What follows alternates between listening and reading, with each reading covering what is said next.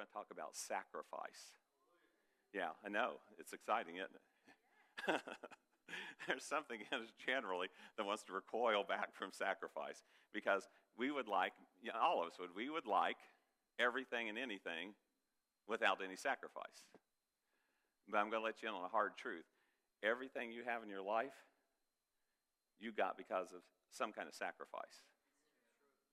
Now, well, uh, let me say it this. You may be 17 here today, and you got a personal computer and a tablet and a smartphone and a car that was given to you. You may say, I don't feel like I've been sacrificed. Well, you didn't, but somebody did. Somebody gave up some things they could have had to make sure you had. So there's always sacrifice. See, life's all about a trade off. It's all, it's all about a trade off. And the, the thing you have to pause and ask yourself is this Is the trade off worth it? Is it worth it? Is, is, is what I'm going to give up worth what I'm going to receive? And so everything you have in life was a trade off. Um, I, am going to assume most of us here do not have unlimited funds to where we could do anything, where we're waking up tomorrow going, let's see, do I want the yacht or the private jet? I'll just get both. I don't, most of us aren't in that situation, so we had to give up something to decide what we were going to get and what was important. And for, for, instance, if I, if I said to you, uh, hey, at the end of the service, I am going to sell the hard copy of this sermon. And uh, for $500, you can have my hard copy of this sermon. I would think and hope that most of you would go, uh, I, I'll just listen to it online again if I want to. You would say, $500 is a big, gigantic chunk of money for a little bit of paper and ink. So think, think how big $500 is in that illustration. But if I came to you and said, hey, I just want you to know this. Out in the parking lot, I have a 2021 brand new Corvette, fully loaded, top of the line, everything. I have the title deed to it, and I'll sell it to you for $500. Did the $500 change in dimension? It was huge a minute ago, but now I don't care if you're overdrawn by $1,200 in your bank account, you will find, beg, or borrow. I would say steal, but you all wouldn't do that. You know, the saying used to be beg, borrow, or steal, but among us believers, beg and borrow, but we're not going to steal. We would find that $500. Why? Because all of a sudden, instead of having this big chunk of money that I'm getting a little bitty reward for, I now have this little tiny bit of money that I'm getting this huge reward for. Now, you may be here and be silly enough to say, well, I don't even like Corvettes. I wouldn't take it. D- that doesn't matter. It's, I don't know what they're worth 70, 80, 90, $100,000. You could get the thing, go sell it, make yourself a profit. You, you'd say, that's a little tiny bit of money for that great big reward. And so everything in life is about that. It's about making a trade. Now, there's a, an amazing trade that we have, and that's our eternal life. And you will sacrifice something to have eternal life. You will sacrifice sin. You, if you get serious about Jesus, you're going to have to give up all kinds of stuff. You're going to have to give up addictions. Um, you're going to have to give up self inflicted problems and pain. You're going to have to give up brokenness. You're going to have to give up a whole lot.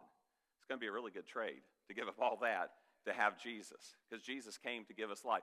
Now, we know this, at least I hope we do. Um, but a lot of people still think this Christianity is like a substandard way of living.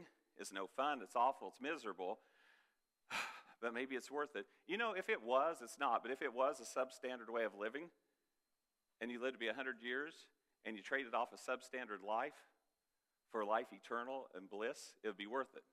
But we know this about Jesus. Jesus said, I have come that you might have life and have it to the fullest measure and have it overflowing. So it's not a substandard, it's, it's a, a super standard way of living.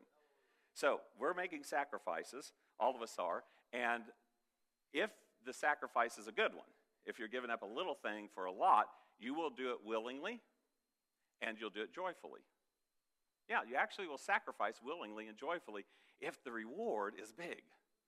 Remember the little parable Jesus tells, like two sentences long. He just says it and moves right on. He says, There's a guy walking along, and he discovered an amazing treasure in a field, and he sold everything he had to go purchase the field. And then he moves right on. A couple little sentences. First of all, the guy willingly and joyfully sold everything he had his house, his donkey, his cart, his kids. Probably didn't do that. his, his tools, his pots and pans, any excess clothing. He sold everything. And he went to the bank or to the person he purchased this from, and he did it with joy and he did it willingly, and all he had was the clothes on his back. Why, why did he do that? Because the return on investment was worth it. It was huge. It was great. It was wonderful. And so that's the kind of deals that we want to make. And of course, that story is about eternal life.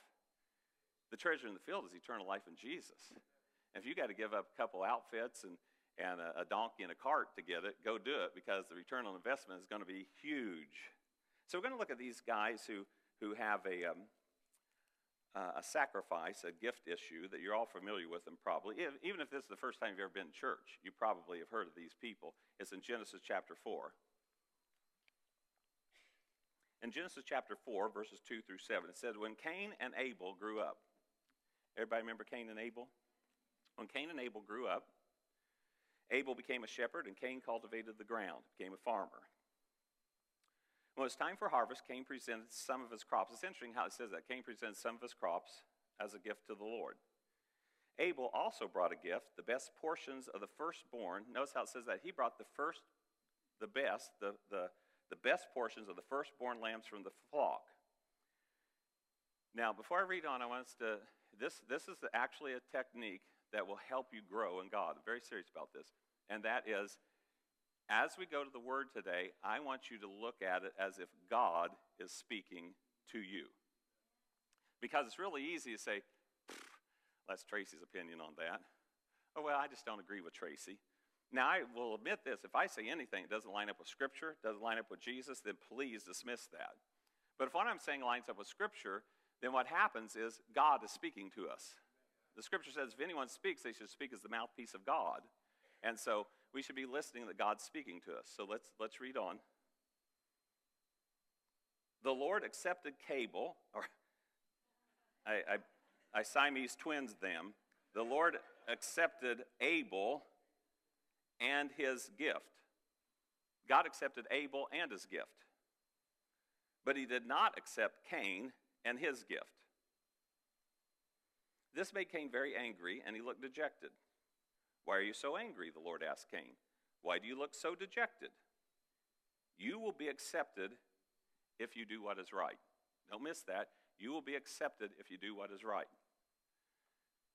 God Almighty is having a conversation. The creator of the universe is having a conversation with Cain, and he's trying to instruct him in how to do life.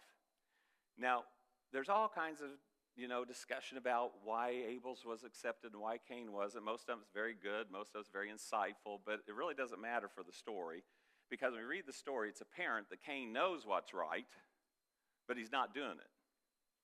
Because he says, if you do what is right, Cain, that would have been Cain's moment say, I thought I did right. What, what do you want? He knew. He just wasn't going to do it. Now, that's the culture today and the culture that has always existed because we're seeing it right here in Genesis. Now, how far are we into Genesis? We're into chapter 4, the fourth chapter of the Bible, and we're seeing this same thing we've seen throughout every culture, and it's this God, I'm going to do life how I want to do life, and you ought to accept it. Cain said, I'm going to do what I want to do, how I want to do it, the way I want to do it, and I want you to accept it. I mentioned this song because it's a song that, that um, reminds me of this. Lord, I was born a rambling man. Lord, I was born a rambling man, trying to make a living, doing the best I can. And when it's time for leaving, I hope you understand, I was born a rambling man. I made, uh, seriously, I made a mistake today because I thought I always get the words confused on that. I always say living and loving. And I thought, I don't think that's right. So I played the song on the way to church today. I was singing that all through the church this morning. Lord, I was born a rambling man. I went, oh no, I need to sing something else other than I was born a rambling man. But you know how songs just get in your head and get stuck. But what was happening was Cain saying, I, I, I want to be me. You hear that a lot. You just won't let me be me. You won't let me do me, you know. Well, Cain did him, and it didn't work out too well. But God says, Why are you angry? Why do you look so dejected? You'll be accepted if you do what's right. But if you refuse to do what is right, then watch out Sin is crouching at the door, eager to control you. But you must control it or subdue it and be its master. Now it's amazing because Cain here, from our spiritual perspective, he's not even born again. He's not filled with the Holy Spirit. We would think, wow, here's a guy that, that doesn't have God living in his life, and he's telling this guy, you can control this, you can master this. Well, then surely with Jesus living in us and the Holy Spirit living in us, we can do the same. So Cain was called upon by God to sacrifice. Now, here's what I want to say because we think of the sacrifice of the crops or of the lamb. I, really, there's a deeper thing that God's always going after in our hearts. Always. God was calling upon Cain to sacrifice his pride. He was calling upon him to sacrifice his anger. He was calling upon him to sacrifice his frustration with the situation and with Abel. He was calling upon him to do what was right in his heart. And he told him, Here's a warning for you, Cain. If you don't control this, it's going to master you, and it's not going to go well for you. And we all know the story probably. Cain did not listen to the Lord. He took vengeance upon his brother, which owed him nothing, which is basically how it works. We're mad at ourselves, or we're ticked off at God, or whatever. So we take it out on somebody else who was simply doing what was right. And if we took time to read the whole story, you would learn this that, that Cain lived the rest of his life marked by God with a curse. With a curse. Cain decided he was not going to give up his anger. He was not going to sacrifice. He was not going to do what God said. He was not going to obey. And so we always want to bring it to ourselves. Who are you upset with? Who are you frustrated with? Who are, who are you angry with? Who, who would you like to punish because you don't like their behavior? How far are you willing to go to disobey God? How far are you willing to go to say, you know what? I don't care. I know what's right. I'm not going to do it. I, I just let you know this. It will not go well for you. That doesn't work. God doesn't get intimidated. God doesn't get bullied. You can say, well, you just better like the way I live. And he doesn't say, I'm so sorry. You know, no, he, he, he's not going to change. His word and his ways are forever settled in heaven. And if you go down a path of disobeying God, and not willing to sacrifice your pride, your anger, your frustration, your hurt, your whatever it is, you can fill in that blank with anything, it won't go well with you. The concept of sacrifice is a Hebrew word, it's zabak. Zabak means just what it says. Zabak means to sacrifice, it means to kill, and it means to slaughter. There was a preacher preaching one time, and afterwards, one of the church members came up to him and said, I felt like today that you were trying to wound my pride with that message. And he said, first of all, I want to apologize to you. It was not my intention at all to wound your pride. My goal was to kill it completely. And went, oh, okay. Kill it completely, not wound it. We want to kill. We want to sacrifice it. We want to kill it. We want to slaughter our pride. So we stand before the Lord in humility. But sacrifice is necessary. It's an essential action to advance your life in any area. Now, we're going to talk about in a little bit, so don't get nervous. These sacrifices don't save us. These sacrifices are built to help us grow spiritually and walk in the life and blessing of God. And as we do that, we activate both a natural and a spiritual aspect in when we sacrifice. Sacrificing will turn the tide in whatever area you're struggling with or that you want victory in or you want to have more in, you want to advance in, sacrificing will help you. By the way, I'm not talking about sacrificing animals, I'm talking about sacrificing spiritual things, and we're going to look at that. It triggers this spiritual principle, and this natural principle called sowing and reaping in the Bible. And what happens is when we, we sow, we, we kill something, we cause it to die. It's what a farmer does. He plants seed into the ground, and the seed dies, but it comes alive in a different, a different way. So he's sacrificing, he or she's sacrificing that seed. He's giving up the seed. He's planting it. He's putting it away. He's burying it. And he's going to reap a harvest from it, though. And this will work in any area emotionally, physically, spiritually, financially, relationships, educationally. Many of you have gone and sacrificed quite a bit to get your education. You had to give something up in order to get that. But you believe that the reward outweighed the sacrifice. So we want to activate this principle of sowing and reaping. And when we activate this principle of sowing and reaping, we're actually also activating something else which moves God, and that's called faith. Faith. The farmer has to believe that he'll empty his warehouse of seed, and at the in the end it'll all be better because he did. In fact, if we really study the book of Hebrews about these sacrifices that Cain and Abel made, it just says this. It doesn't get into details. We want to argue about crops and blood and animals and plants and all that. But here's what it says Abel offered a better sacrifice because he offered it in faith. That's what Hebrews says. He offered it in faith. He believed. He believed. He offered it in faith. And so God's challenging us to operate in faith. When we sow something, we have to believe it'll actually work. We have to apply our faith to it, that when we give something up, we will gain more. Now, let's look at this spiritual example. This one's just an easy one to understand because it's, it's math.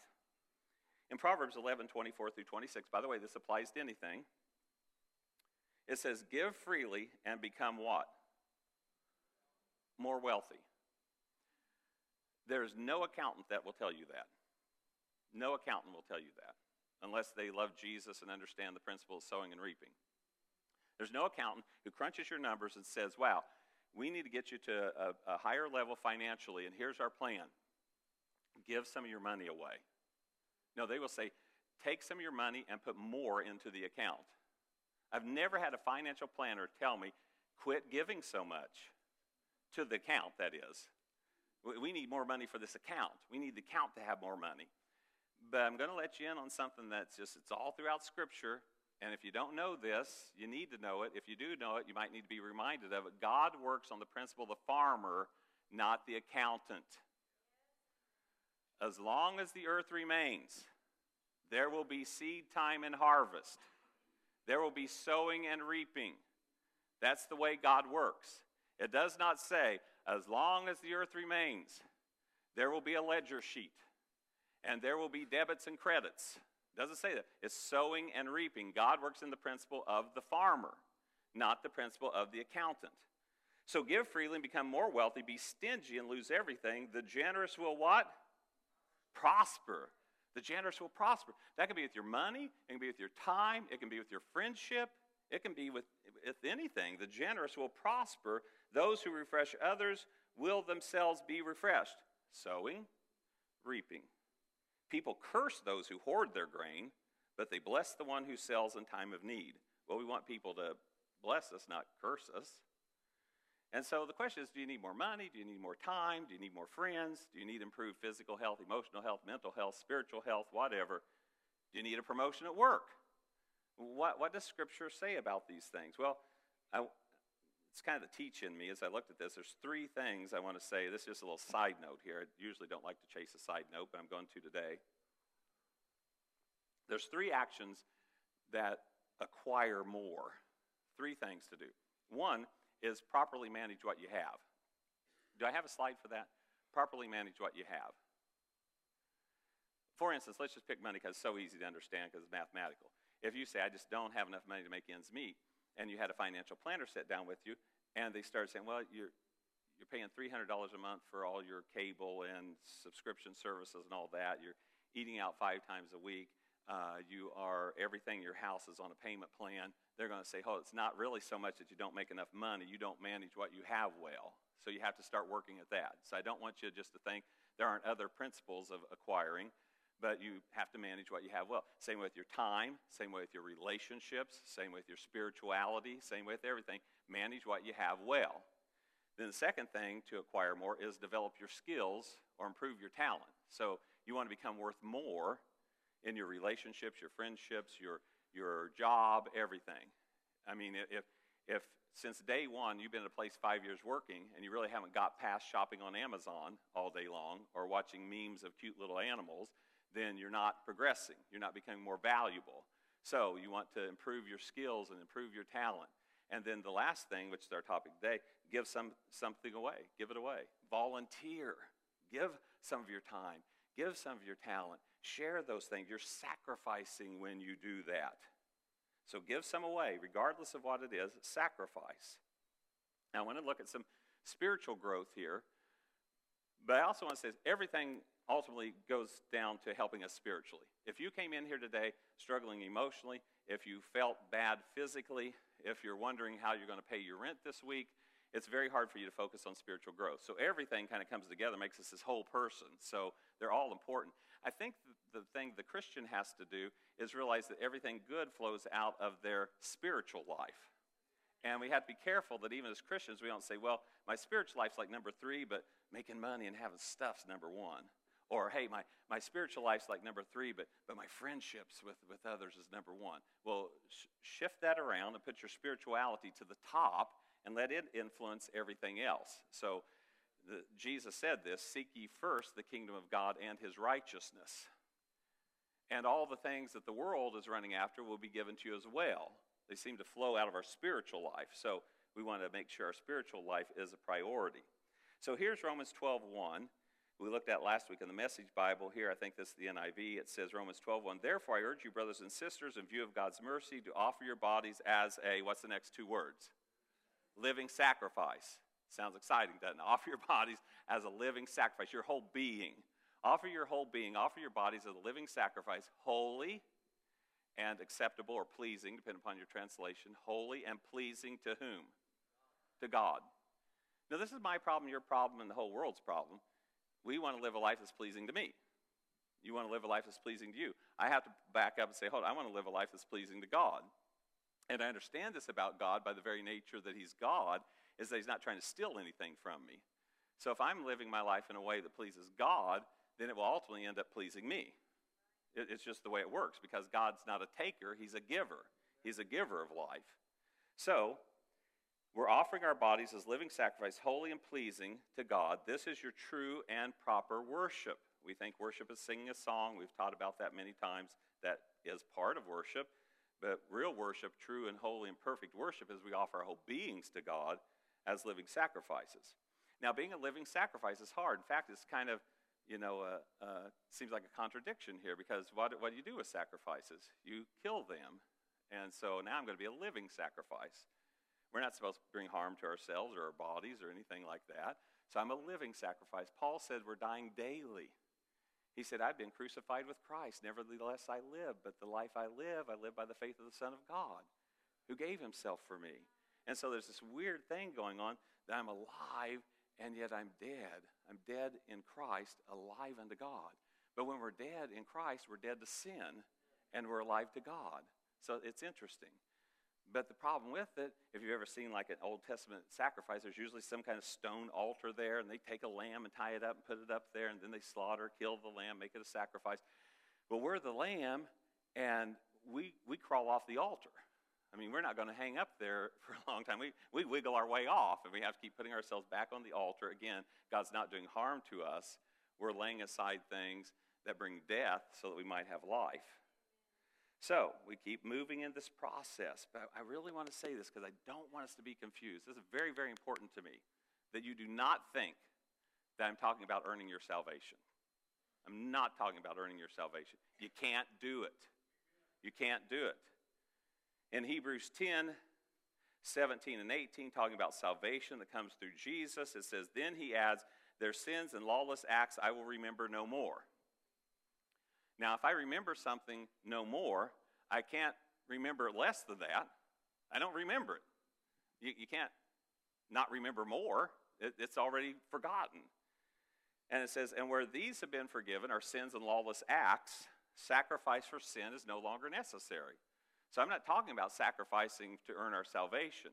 And by the way, I want to remind us how, how um, arrogant of us and how demeaning to Jesus. Because we would really be saying, Jesus, you weren't enough. But I got to give my life to you and spend a half hour a day in prayer and a half hour a day in Bible study. And if I do that, then I will have salvation. No, it won't work. And I'm always amazed because how much is enough if you're trying to earn your salvation? Maybe it should be two hours. Maybe it should be five. Where you, you can't do it. You can't earn it. Jesus paid it all. You remember the song, don't you? Jesus paid it all. All to him I owe. Sin had left a crimson stain. He washed it white as snow. Jesus paid it all. So, this message is about spiritual growth and about blessing and about life, not about earning your salvation. So, we look at 1 Peter, and earlier in the chapter, it says Jesus is a living stone. So, get that in your head Jesus is a living stone. You also like what? Living stones. You hold it. Jesus is a living stone. I'm also a living stone. Yeah, you're not Jesus. You're not the Savior of the world, but you're like Him. Christians, Christ like ones. That's what we're supposed to be. Christ like ones. And so we are living stones being built together into a spiritual house. See, we have a physical building here that I'm very fond of and happy for, and it's a wonderful blessing. God's not anti having a building at all, but it's not the spiritual house. If you look around the room, you'll see the spiritual house. We are the spiritual house. We're being built together to become a spiritual house. I mean, we, we could build another building and they could, I'm serious about this, they could turn this into a, a barn. They could store hay in here. It's a building. When we come together, it becomes a spiritual house. We come together, we bring this, the life of the Spirit, of the Holy Spirit together. And so here it says that we are being built together to be a spiritual house, to be a holy priesthood. Yes, you're a priest. A holy priesthood, offering spiritual sacrifices acceptable to God through Jesus Christ. Any sacrifice I offer outside of Jesus is nothing. The best I can do without Jesus is sin. Now, that, that's mind blowing, but I can tell you what. If I don't know Jesus, I could build a hospital in the most needy neighborhood in the world, and it doesn't earn me nothing. Nothing. Nothing. Nothing. And yet, the Bible says that if you love Jesus and you give a cup of water in the name of a prophet, you'll receive a prophet's reward. I just gave a cup of water. Yeah, in the name of Jesus. And so it's a great reward. It's a great reward. It's kind of like our kids. You know, we go, we go watch our kid, you know, play a sport, and some kid who's not our kid hits a grand slam home run. That's fine. Our kid gets walked. Woo! Our kid's awesome. He's awesome. Okay. Uh, why? Because he's our kid. We're God's kids. So that cup of water, God rewards it. God's a, God's a wonderful rewarder. You look through Scripture, He loves to reward those. He rewards those who diligently seek Him. He's a rewarder. And so, some sacrifices we can make, they're just part of our lives as believers, as Christians, are our prayer life, our praises, our will, meaning our choices, the things we will to do. Those, are spiritual sacrifices.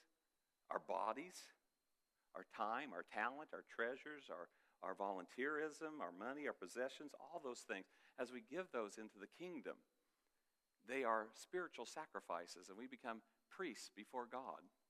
Now, those terms scare the average person. Don't let it. We're just, you're just somebody God uses. In fact, if we studied it, you would find out that in the Old Testament, when he brought the children of Israel out of Egypt, they were, he wanted them all to be a priesthood, all of them. And the people said, This is too much for us. We're too scared. His voice is too loud. Lightning and thunder scares us. We don't want anything to do with it. Moses, you speak to God tell us what he said. We don't want to touch it. And then God raised up one of the tribes as priests. But ultimately, we were all supposed to be priests. And God is patient. He always gets it done. We turn to Revelation and it says, Now God has made us a kingdom of priests to our God. Yeah, he, he gets it done. Peter says, But you are a chosen generation, a royal priesthood, a people who belong to God. God always accomplishes this thing. We get in a hurry. He doesn't. He says, okay, you want to not do that? Well, I'll take care of that in about 1,200 years. And uh, he just keeps on keeping on. So we're priests before God. And everything we do is offered to the Lord. Now, Psalm 27 6. I know I'm looking at a lot, but I want us to see what sacrifice does for us. In Psalm 27 6, it says, Then my head will be exalted above the enemies who surround me. Got any enemies surrounding you? At his sacred tent, that would have been the tabernacle, or we would probably in modern day language call it the house of the Lord. At his sacred tent, at the house of the Lord. It's funny because um, I talk to people, and there's always people that know they can find God anywhere. And I want to say this you can. But they want to find God where they want to find God in exclusion to the house of the Lord. And that's not good. Years ago, there's a couple that I did some business with who would come, and, and um, she, she would drag her husband along, and she was telling me one time, she said, he says, well, I can find God in the backyard. She was just real point blank kind of person. I mean, you could know her for two seconds. She's going to tell you what she thinks. That was the way she was. She said, I looked at my husband and said, you probably can, but I never see you out there looking for him. And I thought, good point. I can find God on the lake. I can find him in the forest. I can find, sure you can. And so obey being in the house of the Lord and find him everywhere. It's not exclusion to it. And so he, he's here in the house of the Lord. I will sacrifice, which in this case would have been animal sacrifice, and I will give those sacrifices with shouts of joy. Shouts of joy. I don't know where along in history, and I was raised in a quiet church, but I don't know where we got quiet. Because you look in the Old Testament, they're not really very quiet people. And uh, now in heaven, I think God's trying to help everyone. There's like 30 minutes. Is it 30 or 60? I always forget that. I think it's 30 minutes. There's 30 minutes of silence in heaven. After that, I think it just gets noisy. You know, the Bible says that our praise comes before God like the sound of many rushing rivers. You know, it's, it's amazing. So, but I was raised in a quiet church too, so I get it. I got motivated one time, said amen. I got nudged by the guy beside me and went, shh. And so I went, okay. That must have been a little too wild to say amen. Okay. Hebrews 13, 15. Through Jesus, therefore, let us continually offer to God a sacrifice of praise. I salute those of you who came today against your emotions and your mental feelings and your physical feelings. I really seriously mean that because you brought him a sacrifice. You said, I'm going to praise God. I'm going to be in the house of the Lord. I'm going to do what I'm supposed to do, even if I don't feel like it. And we offer God a sacrifice of praise. And then he defines what is the sacrifice of praise? The fruit of lips, what you say, the fruit of lips that openly profess his name. Openly profess his name. I tell you all, and I try to do it too. By the way, I'm not a, I'm not a, an outgoing street evangelist. A lot of people think pastors are. I'm really good with the relational evangelism, but I'm usually not real aggressive, you know, when I first meet somebody. So I'm, I'm going to the dentist this week, and I'm practicing what I preach. I'm on assignment. I wake up every day, I'm on assignment. And so I get there, and um, the dentist had looked at Darlene, who had trigeminal neuralgia, because she had a problem, and they, they found out had trigeminal, she had trigeminal neuralgia. This was probably a year ago. And uh, then the dentist, you know, let her know that, um, uh, that he went to school with a buddy whose father committed suicide from the pain of trigeminal neuralgia. I thought, well, that was real encouraging.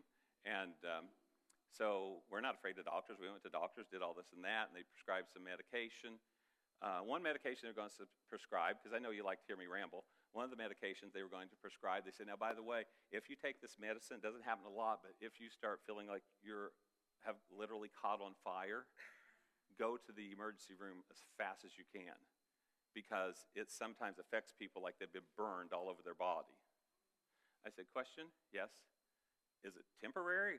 Well, could like last for the rest of your life. Okay, so I could, they're actually going to put you in a burn ward. That's why I said they're going to put you in a burn ward, like for the rest of your life. And I think there's probably other options. So they came back. They said, well, we got another option for you. So she took the other option. Darlene does not take medicine, so any medicine really affects her. And so she, she was taking this medicine. It seemed to help a little bit, and then she just became like zombified. And, and then the pain came back. She said, I'm just going to have to get aggressive and believe in God. So every time it hurt, she confessed the word. She prayed, by the way, not, not afraid of doctors or nurses, but she kept confessing, confessing, confessing. Well, I'm going into the dentist, the dentist asked, how's Darlene's face doing? How's that trigeminal neuralgia? And I said, you want me to tell you what cured her? He said, yes. I said, prayer, because I'm on assignment. That's not real brave anyway. Prayer. By the way, my dentist is in Hope, Indiana. He's awesome. And everyone in Hope loves Jesus anyway, so um, that's probably not true. That's definitely not. But anyway, and so the lady there, uh, which I'd never met her before, we start talking, and so uh, she's talking about these books she's reading, and and I end up inviting her to church. And she's, I had a cracked tooth, is what happened. And uh, aren't you guys excited about this story? Yeah. Okay. I just want to probably like, yeah. Bob's back there. Wrap it up. He's like gone. And so she said, "I wish you would crack your tooth every day and come in here." I said, "How about I just come and visit, and uh, we won't worry about cracking a tooth." And uh, but we're on assignment, and so you know, what a, what a wonderful thing. Fruit of lips that openly profess his name. How'd Darlene get better? Oh, I don't know. She just got better. No, I know how she got better. She got aggressive at confessing the word of God over her life. Okay. Well, the next verse is on physical pain, so we might as well move on. 1 Peter 4 1 through 3. This is, this is, um, this is the nuts and bolts of how to do this. And you won't be that excited about it, but if you do it, it'll reap tremendous rewards. 1 Peter 4 1 through 3. So then, since Christ suffered physical pain, some translations say suffered in his body or suffered in his flesh, you must arm yourselves with the same attitude he had and be ready to what?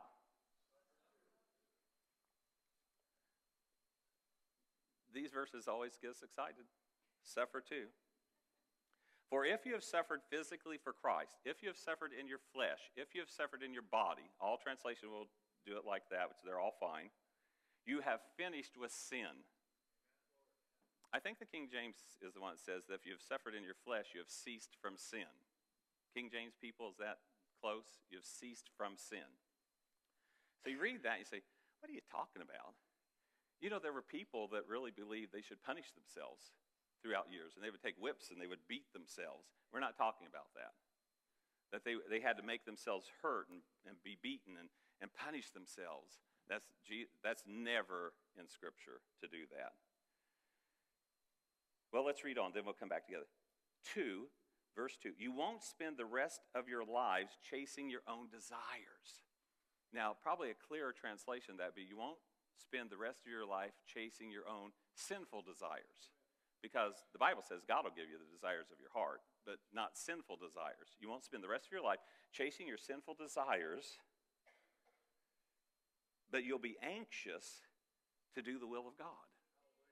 I think God would permit us to say this. You won't spend the rest of your life chasing your sinful desires, but what you will do is you'll spend the rest of your life chasing God. You'll spend the rest of your life chasing God and His goodness and His desires and His love and, and His blessing. You'll spend the rest of your life chasing after God instead of sinful desires. Verse 3 You have had enough in the past of the evil things that godless people what? Enjoy. Now, I'm not going to ask for a show of hands, but if you came to the Lord later in life, this verse probably makes sense to you. You're probably going, yeah, that's, that's true. I spend a lot of my life chasing godless, evil things that godless people enjoy their immorality and lust, their feasting or gluttony, their drunkenness and wild parties. I think we just describe most people's college experience. Is that not true? And in fact, the world almost tells you that's what you got to do. You're going to go to college, man. You're going to, you're going to just find yourself. Yeah, you're going to find yourself in a bunch of sin. You're going to find yourself shooting yourself in the foot. You're going to find yourself breaking yourself. I'll guarantee you there's people probably sitting in this room right now that's still trying to overcome shame, guilt, problems that they experienced 20 years ago in college. Just be free of that stuff. First of all, if you've gone through it, put it in your past, move on with Jesus. We sang there's no room for shame. The Bible says this that He's cleansed us from a guilty conscience, washed our bodies with pure water, so I do not want you to live the rest of your life that way. But drunkenness and wild parties and their terrible worship of idols. I was unashamed to openly profess the name of Jesus when I was in college, and it was a secular college. And I, I would build relationships with people, and they would like me, and I would like them. And so, but they really always wanted me to sin. You know, it's like, eh, not in a mean way. I don't know if that makes any sense, but they just wanted, and like, uh, it was a pretty party in co- college, and, and hey, it's, stra- it's strawberry daiquiri night tonight, Tracy. Uh, can I make you a strawberry daiquiri? I said, can you make me one without the alcohol? Now, I do know this. There is such thing as a, a virgin daiquiri or a nada daiquiri, they call it. They can, but they wouldn't. So I had to drink the one with the alcohol in it. That's a joke. I was, uh, you're gone. He did? No. So I said, Can you make me one without the alcohol? They said, Man, you, you need the alcohol. I said, Why? They said, they said, Well, first of all, you won't even be able to taste it. And I said, Well, good, then make me one without it if I can't taste it anyway. Well, because the alcohol will make you feel good. And I said, I already feel good. They wouldn't make me one. They would not. It's like, no, I will not make you one without the alcohol. But I already felt good. So I didn't need any assistance with anything. And I would tell them about Jesus. I had a gentleman who was telling me about the virtues of drinking. He was in, in the dorm room. My dorm buddy and this guy was talking. He was, he was drunk, and he was talking about how awesome it is to drink. And I said, You know, I said, uh, the Bible says, don't be drunk, which is excess, but be filled with the Spirit. And I said, so I've never been into that. And uh, gospel truth. He, he was sitting on a weight bench, and he was telling me how great uh, drinking was and how awesome it was. And I said, you know, the Bible says. And by the way, I was gentle with people. This, we weren't. I wasn't holier than thou. I was just talking to the guy. And I said, I said, man, the Bible says that we should be filled with the Spirit, not drunk. Now he's been going on for ten minutes, telling me how great drinking is. And he went, and so I went with him to the bathroom, watched him puke his guts out, and I thought, that's so beautiful. So, I just want what you have. Uh, anyway, it's true. Not that I wanted what he had, the whole story was true. Uh, I don't know if it seriously is the Lord saying, Let, us just let him know how beautiful drinking is. And uh, there you have it. But don't be afraid to profess his name, but you don't have to be yucky about it. So every time you say no to sin and yes to God, this is what this is teaching you. You're going to suffer in your flesh, you're going to suffer physical. This isn't uh, God's going to make you sick, He's going to give you a disease, He's going to put you in a car wreck. It's not what this is talking about. The Bible always talks, when it talks about suffering, it talks about suffering for the sake of Christ. Okay? I want you to know that, not that oh well good i got in a car wreck and broke both my legs this is this is what god wants no it, that happens to people but that wasn't what god's talking about suffering what he's saying is that when you say yes to god and no to sin it will hurt your flesh. Your body will not like it. Your sinful desires will beg you not to be neglected. Don't neglect me. You may even suffer physical pain and an ache or a longing because that sinful thing you've come to enjoy. Some people, when they finally say no to alcohol because it's just taken them too far, or they say no to drugs of various kinds, they will literally go through physical pain of a withdrawal. They're physically aching in their body, they're physically hurting. But if they get to the other side, they will have ceased from sin in that area. They will be free from suffering in their body. I had a person a few years ago uh, tell me, actually several years ago, tell me that they love to gossip. That was an interesting conversation. They, we were talking about something. They said, I just love to gossip. All of us are gossip. I don't really love to gossip, but they said I love to gossip. So the more I found out, the less I told them about myself. Uh, the uh, anyway, uh, what I found out was, and, and maybe you struggle with this. I'm not beating you up because I promise you, everybody here is struggling with something that we need victory over. But um, when they got a juicy tidbit, they it actually affected them physically. I got I got a juicy tidbit to share. I got and now there's so many outlets to share it on too. So this was a little earlier, and so before we had all those, so it would start. They start getting excited about this juicy tidbit. Now, if they say no, I don't know where they're at in their gossip world. They don't come here. It's been years ago. Um, I will promise you this if they haven't dealt with that, when they get a juicy tidbit, if they say no, every gossipy pore of their body will begin to ache because I've got to share this. I've got to say it. But if they'll suffer in their flesh, they will come to a place where they will cease from sin in that area. That's what Jesus is teaching here. And then there will be blessing, there'll be spiritual growth, There'll be all kinds of wonderful things that happen because we suffered in our flesh and we have ceased from sin. Now, it'd be nice if we could do it all in one fell swoop, but usually what happens is you, you get victory over that area and then you see another one. And just say, hey, I, I'm God's child. He's, he's helping me. He's showing me things. Don't get discouraged by it. Get encouraged by it. You're going to grow and be more like Jesus. You're going to knock another thing off with the help of the Holy Spirit that will help you be free so you can enjoy life to the fullest measure. You know this. Anytime we got an area of bondage in our lives that holds on to us, it does not give us more life, it takes life from us. And so Jesus is liberating us so we can enjoy life. So here's some sac- sacrificial actions for us. First of all, learn the reward for the sacrifice. In other words, what I mean is you say, if I sacrifice this, what will be the return on my investment? And you need to look at that and think about that. And then the second thing is you need to have faith. You must believe that that will really happen. Because we've seen so much sowing and reaping in a farm and agricultural community, we have great faith for that. But if you had never done that before, that would be tough to do. I think it was is Isaac or Jacob. They sowed in famine and reaped a hundredfold return. That took faith to sow where crop failure was everywhere. So, faith, we got to believe it. There's really going to be a return on this sacrifice. The third thing is we must suffer in our body until permanent change is established. Not just short period, then we fall back, a short period, and fall back. We've all done it.